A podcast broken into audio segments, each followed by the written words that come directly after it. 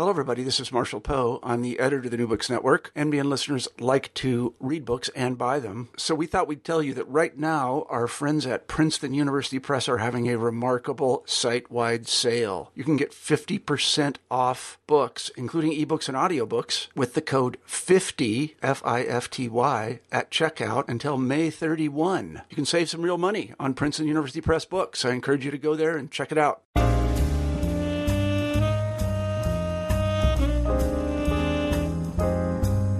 Greetings and welcome to the African American Studies channel, the New Books Network. I'm James Stansel, your host, and today I'm going to be talking with Vincent J. Intondi. He wrote the book African Americans Against the Bomb Nuclear Weapons, Colonialism, and the Black Freedom Movement.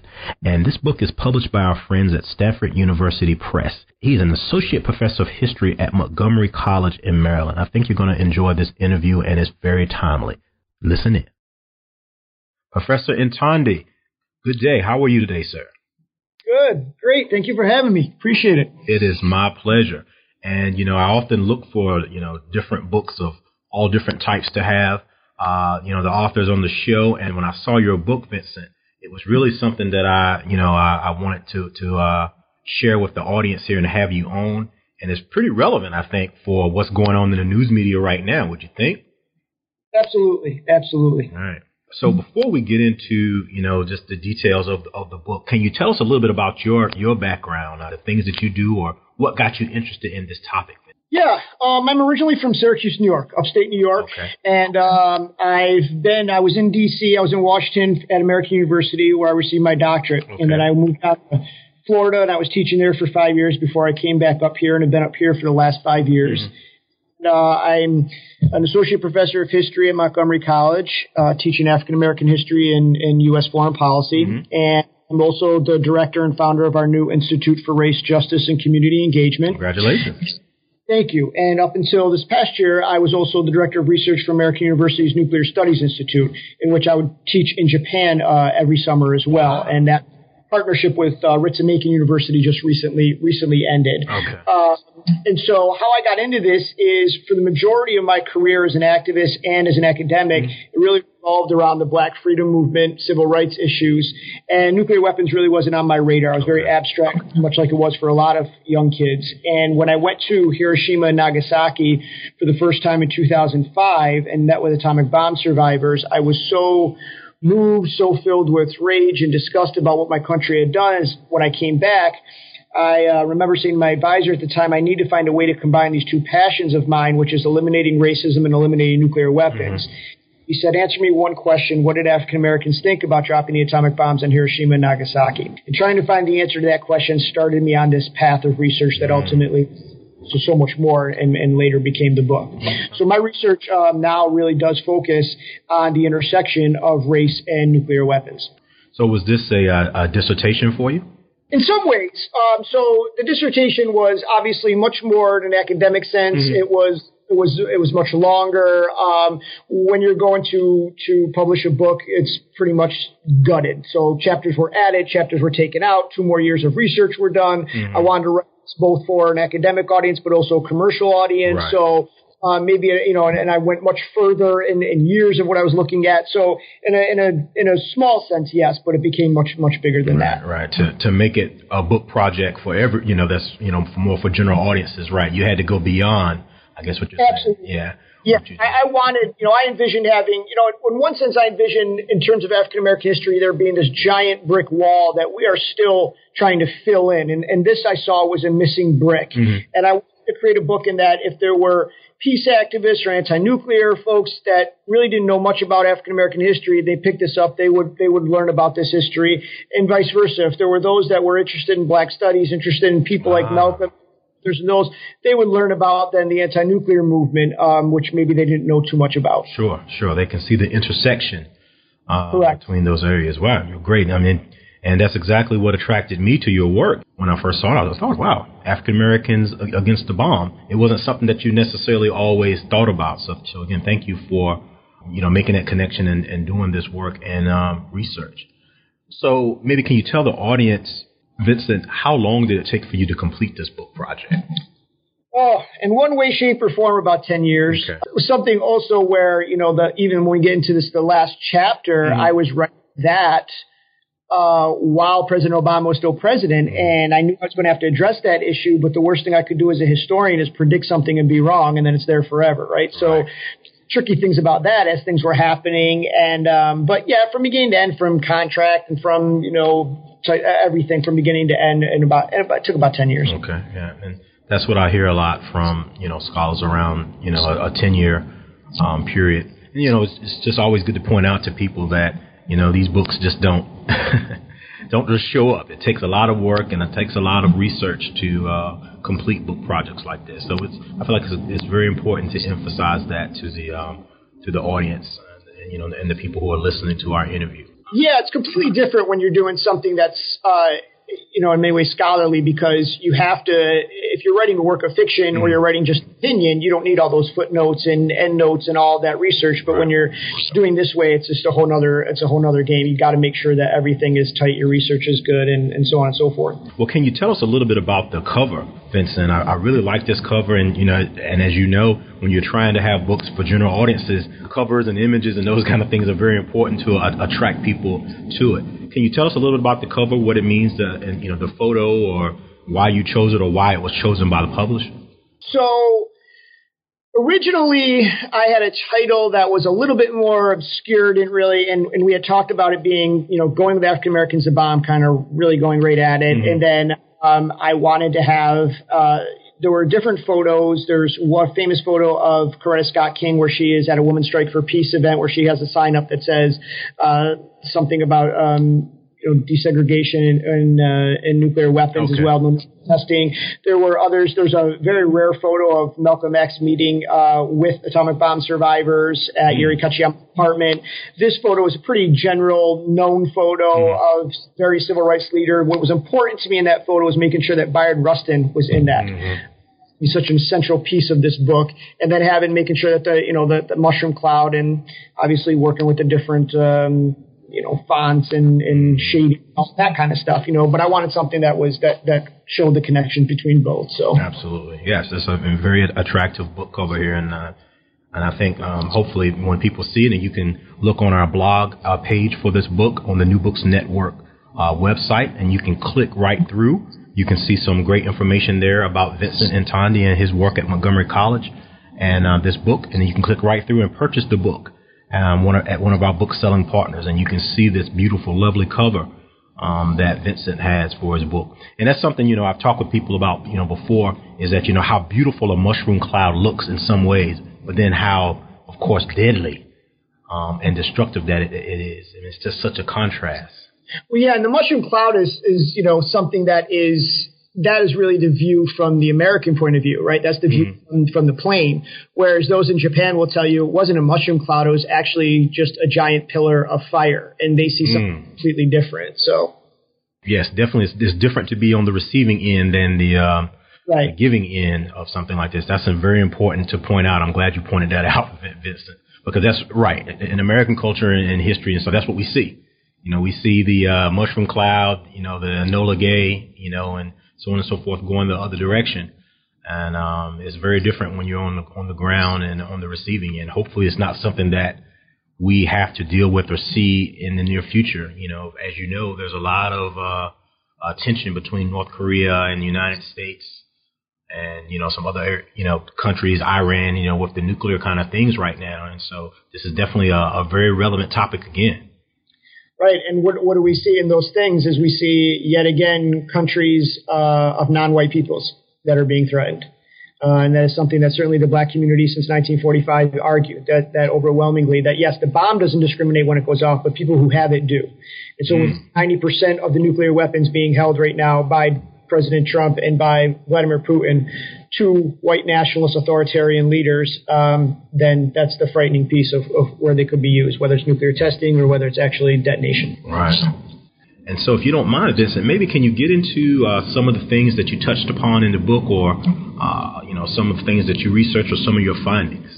Yeah. So um, the book is laid out uh, pretty much chronologically. And mm. I first pitched this idea a lot of colleagues said I wasn't going to find much, that uh, African Americans were understandably so too worried about gaining their own freedom and equality and, and really mm-hmm. wasn't on their radar. And, and I just, I found an enormous response. Um, so when the, the bomb, when 1945, when the bomb was dropped, the majority of the American public rejoiced. 85% of the American public agreed with Truman's decision to use nuclear weapons. 22% of the American public wished that Japan hadn't surrendered, so we dropped more nuclear weapons, killed more people.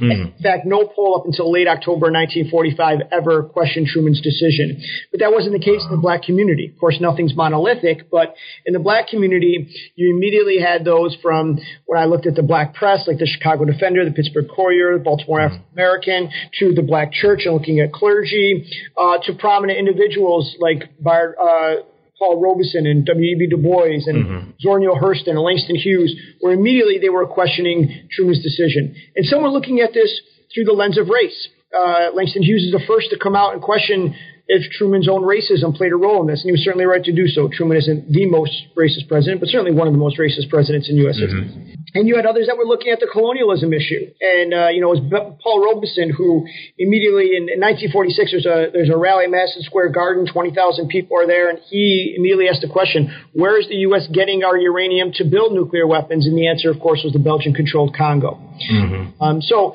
some were seeing it through the lens of peace, some were seeing it through the lens of colonialism, but they were looking at it through a different a different lens completely from from most whites in this country. Right, and you know that's exactly what you said. We don't we don't think about the uh, civil rights movement and African American freedom struggle um, going going on or uh, you know kind of coinciding or running parallel to uh, nuclear weapons and, and, and issues with uh, you know nuclear weapons and you know the Korea, um, you know Vietnam, you know which you know the, these are some you know things you talk about in your, you know text going up through the Obama years, and yes, going going back there to you know Truman and the and the decision to use the bomb. But these are things that were absolutely going on in parallel, and you know African Americans had uh, thoughts and you know and opinions about these subjects as well as so many others. This is just you know as you, as you have pointed out correctly here in your your text, we just don't hear about it. Right. You take a you take a pivotal year like 1955. You have this mm-hmm. in the summer of 1955. You have Emmett Till's heinous murder. A few months later, Rosa Parks refuses to give up her seat on the bus. Uh, but in the middle of that, we also had what is known as the Bandung Conference, the 1st mm African Asian conference. And if you read their platform, they were very clear that they were against white supremacy, against colonialism, and against nuclear weapons. It's right. during this time when the civil rights movement's really kicking into high gear that the French government decides to test their first nuclear weapon and where in the Sahara in Africa. Mm. And so that colonial, this is right when Algeria is having their revolution, right when Ghana and Nkrumah are rising and getting their independence. And so the people in Ghana really feared that the fallout from that test and how it would affect their cocoa industry. And it's Bayard Rustin, the great civil rights leader, the organizer mm-hmm. here, who really had his, his activism dates back to the 30s, who puts a team together to try to stop the French test. And we don't hear a lot about Rustin. Why? Because he was gay. So he's marginalized and iced out of this history, but uh, you really would not have had a March on Washington without him or a Black Freedom Movement without him. And he is instrumental in connecting these issues on, on the nuclear front. Bayard Rustin definitely is, is not as, uh, as well known or uh, featured as often. Though, you know, you know, as I'm sure you know, there have been some books and documentaries and stuff more in recent years but you're right. For so many years, you didn't really hear about him, and you know his his uh, sexual choices or whatever was certainly a large part of it. But you know, you definitely do a great job here in your book here, Vincent, and making sure that people can see the great work that he did, not just in those other areas, but also you know with uh, you know nuclear arms and these nuclear issues here. So this is a whole other area that um, young people and you know people who are interested in history and you know in these movements can find out and learn about the great work that Bayard Rustin did. Yeah, I mean, Paul Robeson is known as just such a. Uh, my students have no idea who he is. This giant, this amazing individual, and so I'm so glad that Steve McQueen, the director of Twelve Years a Slave, has agreed mm-hmm. to biopic of him because he needs to be discovered, and his, yes. his work in this and so many other avenues. Um, so, and even when we look at Dr. King. Um, people look at Dr. King's foray into foreign policy as his mm. speech really in April 4th, 1967, the year to the day he dies, with his Beyond Vietnam speech, when he famously calls the United States, quote, the greatest purveyor of violence in the world today. Uh, but actually, if you look at nuclear weapons, he, he's publicly condemning and talking about them as far back as 1957. Uh, and this continues in, in if you look at, at his life, where he learns a lot of this and is influenced on this issue is his wife, of course, Coretta. Mm-hmm. Coretta was a, an activist that dates back to her days at Antioch College. She was influential in Women's Strike for Peace and Women's International League of Peace and Freedom. And, um, and, uh, so you see so many black women that are at the forefront of this. Um, mm-hmm. you know, especially during the 60s, people like Lorraine Hansberry, Marian Anderson, and, and, mm-hmm. and we, and we definitely, uh, are hearing more and more about women and, and their activity during that time period, during that time period compared to again, just like you know what Bayard Rustin and due to his sex, sexuality, you really didn't hear about the women other than being wives and and those kind of you know being involved in that way, right? You know, compared to being like in leadership roles. So very important work that's being done here. Yeah, I mean Lorraine Hansberry, we of course know her for a Raisin in the Sun, but she's more than that, right? She was a, a radical feminist and an anti-nuclear activist. Um, and so she famously goes in a movie theater and she, she sees a, a movie on Hiroshima and she comes out and, and says, no more Hiroshimas, not now, not ever. And then, uh, she, her last play that she ever wrote was about a nuclear holocaust and what happens to the survivors. Um, you know, this is the, the, these are again things that we just don't think about when we, when we think of Lorraine Hansberry. Um, but this was this is uh, Zora Neale Hurston. Again, we think of her mm-hmm. her work obviously with writing and playwrights, etc. But I found a letter she wrote to Claude Barnett in 1945 when she was visibly upset about what was going on. Called Truman quote the butcher of Asia and was upset that oh. African Americans weren't rising up. And so those are those are some things that I think people should know, you know, and they, they certainly should know, should know about. And let's kind of move forward a little bit and talk, you know, a, a little bit about today's world and you know the Obama administration. And you know, towards the end of the book, there, you know, you really uh, put an emphasis and spent some time talking about you know the age of Obama and you know in terms of nuclear weapons, Nobel Peace Prize and such. Can you talk about that a little bit? Yeah, that was the hardest part for me to write. Um, again, as a historian, the worst thing I could do was predict something and then it'd be wrong. And this book's mm-hmm. be out there, but I knew I had to address him, obviously. And so one thing before I even got to Obama with politics that I wanted to show is that he doesn't come out of nowhere. That if we look at the role of black politicians, they have been mm. influential in this. So you had people like uh, Ron Dellums out of California, mm. really was the leader in fighting Ronald Reagan to stop the building of the MX missile. Jesse right. Jackson, when he ran in 84 and 88, he had the most anti-nuclear platform of any candidate and got millions of votes.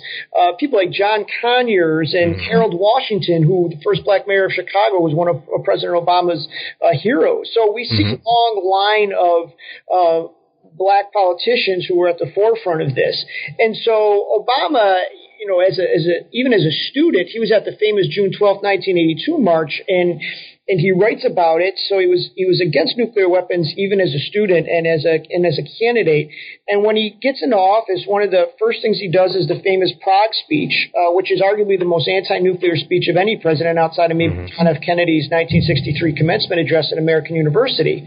And you know, I remember I take students uh, to Japan every summer, and mm-hmm. and uh, we go to the ceremonies and meet with survivors. And I remember the first summer I went after President Obama had gotten elected and gave the Prague speech, and the mayor at that time, Akiba of Hiroshima, started a campaign called the Obama Majority.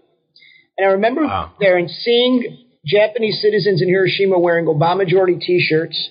It was the first time that we sent a U.S. ambassador, Ambassador Roos, to the ceremony, and citizens were coming up to me and handing me stacks of letters saying, "Send these to your president and thank him for what wow. he's." It was the first time I had been there that I was really proud of who my president was, and Obama started on a on a you know he had the nuclear summits to try to get all the loose nuclear weapons making materials uh, mm. safe, in which uh, you know, if you think back, he got the materials out of the Ukraine enough to make four nuclear weapons, and he got them out only months before Ukraine fell into chaos. Mm. And he started signed the New START treaty. I think the most important thing he did as president, bar none, was getting Iran to to uh, the Iran nuclear deal without firing a single shot.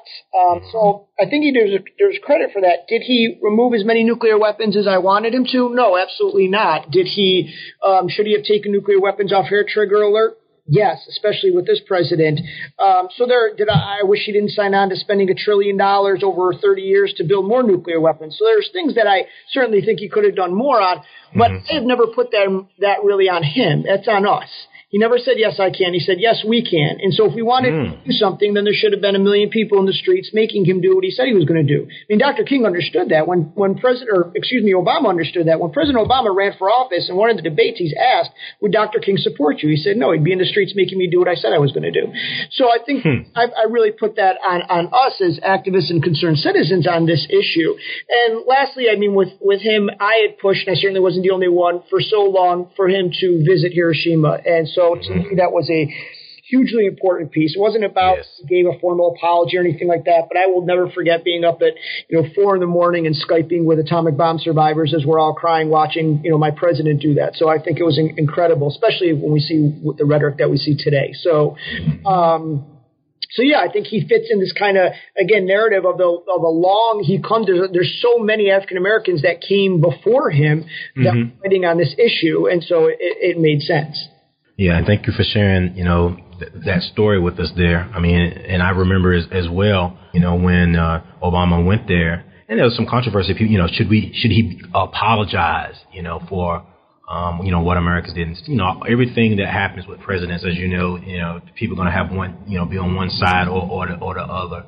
But it certainly was, no matter what you think about that, it was very impactful, and it was definitely some history being made there one other thing I wanted to ask you, and I know as a historian, you know, you know a lot about the past and you can analyze the past and you kind of, as you mentioned, you don't want to talk about the, you know, or you don't want to get caught saying something wrong about the future. But where, where do you think we go next, you know, in terms of, you know, African Americans and, you know, their interest in these kind of nuclear issues? Well, you know, right now what we're seeing a lot is the kind of, or what we're hearing a lot is this buzzword, this buzzword of, of intersectionality, right? And mm-hmm. so we're starting to realize that Black Lives Matter is connected to what happens with Dreamers in DACA, and it is connected to the travel ban, and it is connected to climate change and environmental racism. We're seeing all these things, but yet still peace issues, nuclear weapons still remain somewhat on the outside, and you know, part of that I think is still kids see it uh, or activists see nuclear weapons as abstract and maybe nobody's crazy enough to use them. But that's starting to change because people see this president and now they are generally uh, uh, afraid again. You know, when I mm. new book on the June 12, 1982 march, the largest in. U.S. history for, for anything. And when I've asked people, organizers, how they did it, and one of the common things is they didn't even really need to recruit because so many people were genuinely fear that there was going to be nuclear war with Russia, that they were coming to them. And so I think we're starting to see that with North Korea and with, with Trump.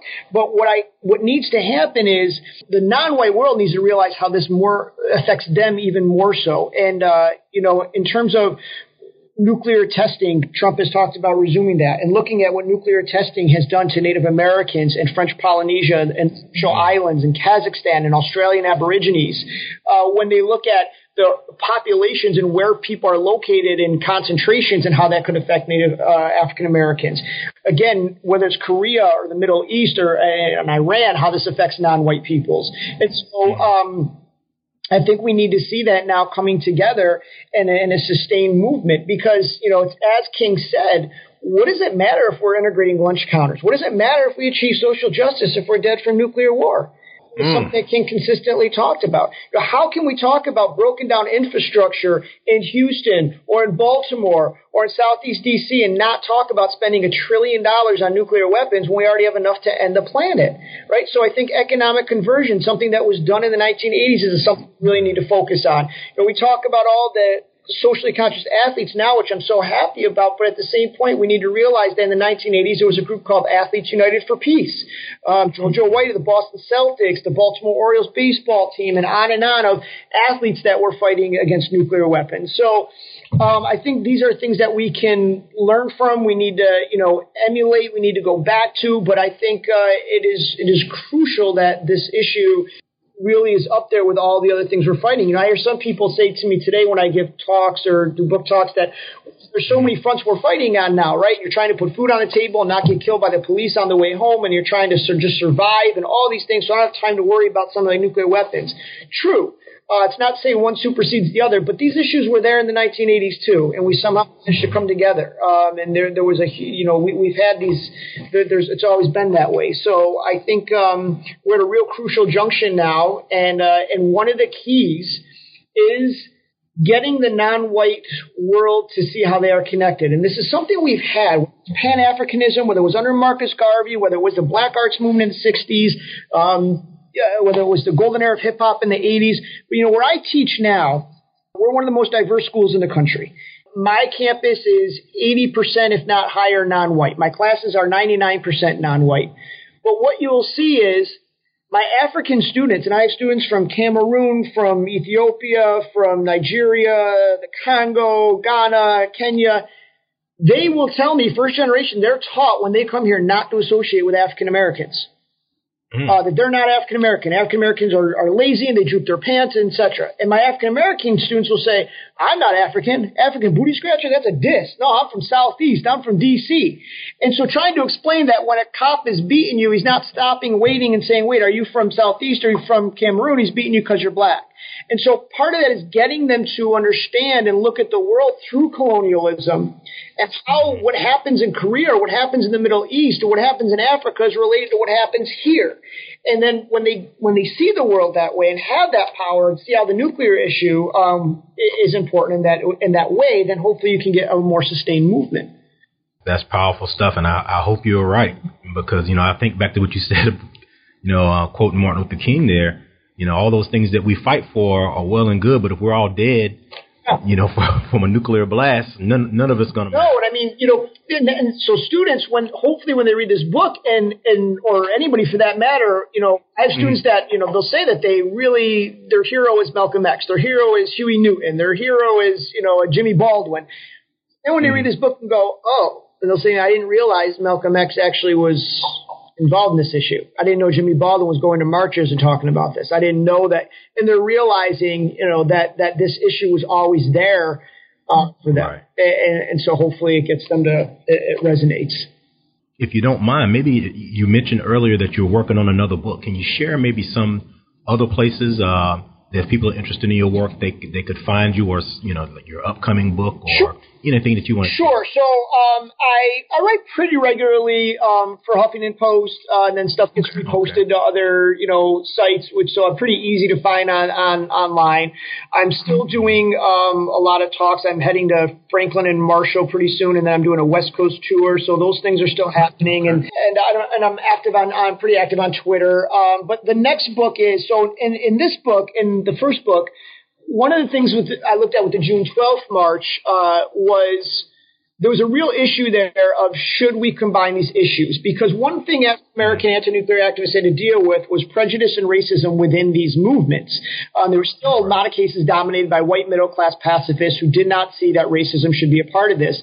And after all of the, the dealings back and forth, the day of the of the June 12th march, 50% of the leadership was African American, and we see thousands of African Americans pouring out of Bed-Stuy and Harlem and so on and so forth, marching for this issue. Um, celebrities celebrities and just regular folks. And so the June 12th march, so many people I run into have told me this was how they got started. This was what inspired them to get in this movement. So I wanted to look at how did they get a million people together without a cell phone, mm-hmm. uh, without social media. Um, and yet they managed to do this whole thing. And so when we're looking at movements and we're looking at intersectionality and we're looking at how do you sustain a big movement. Nobody's ever written about this particular march. So everything from interviewing the organizers to looking at how the official poster was created to looking at how what was the the press and the media of this um, and on and on and so that's the that's the work I'm, I'm doing right now I'm hoping that it's going to be out uh, June 2020 which would be a pretty significant day it's the it's the seventh anniversary of the atomic bombing is 2020. It's also the date of Mayors for Peace uh, set for nuclear abolition. So that's the goal. Well, good luck reaching that goal. I, th- I think you will, and um, I would love to get you back on the show to talk about that book when you get it done. That'd be great. Love to, love to, love to be on. Abs- absolutely. And, you know, and again, thank you so much uh, for spending some time with us today. I know you have a student in the office there. She actually just she you. was so funny because uh, she I could see her. She was listening a little bit, and so she beelined over to our library, grabbed a copy of my book, and said, "Can I borrow it?" I said, "Take it." She just left. So yeah, maybe you wouldn't have read it. Now she is. So yeah, well that's well that well that's good. I'm glad that she uh, got to hear a professor talk a little bit about his book, and now she's interested. But yeah, again, thank you so much, Vincent, Vincent J. Intondi. Uh, African Americans and, and, the bomb, nuclear weapons, colonialism, and the Black Freedom Movement. And we, you know, we're on the New Books Network, the African American Studies channel. And uh, I guess uh, that'll be it for us today. I'm gonna let you get back to work. I know uh, the fall semester is uh, in full swing there. Um, so if you don't mind, can you say goodbye to our audience here? Uh, goodbye, and I really appreciate you guys listening. I hope you enjoy the book, and uh, if you have any uh, questions or for me, uh, feel free to to uh, email me at vincent.intondi at montgomerycollege.edu or find me on Twitter with Vincent J. Intondi at Vincent J. Intondi, and uh, I hope to hear from all of you, and I hope you enjoy the book. And I just want to thank you again for giving me the time. Oh, it, oh, it is, it is my pleasure, and. I think this is a very interesting topic, and I feel very strongly that you're going to be hearing from uh, some of our listeners, Vincent. You don't have to worry about that. So, again, thank you so much for your time, and uh, we'll let you go. And thank you, everyone, for listening. See you next time on the African American Studies channel of the New Books Network. Peace and love. Okay, we're back here on the New Books Network, the African American Studies channel. I'm your host, James Stansel, and we just finished up our interview with Vincent J. Intondi, African Americans Against the Bomb, Nuclear Weapons, Colonialism, and the Black Freedom Movement, published by Stanford University Press. As I mentioned uh, prior, this is a very timely book, and Vincent would love to hear from you, so get in contact with him via Twitter uh, or, or email, and he would love to hear from you about your thoughts and opinions about nuclear issues. And on that note, peace and love. Thank you for listening on the African American Studies channel of the New Books Network.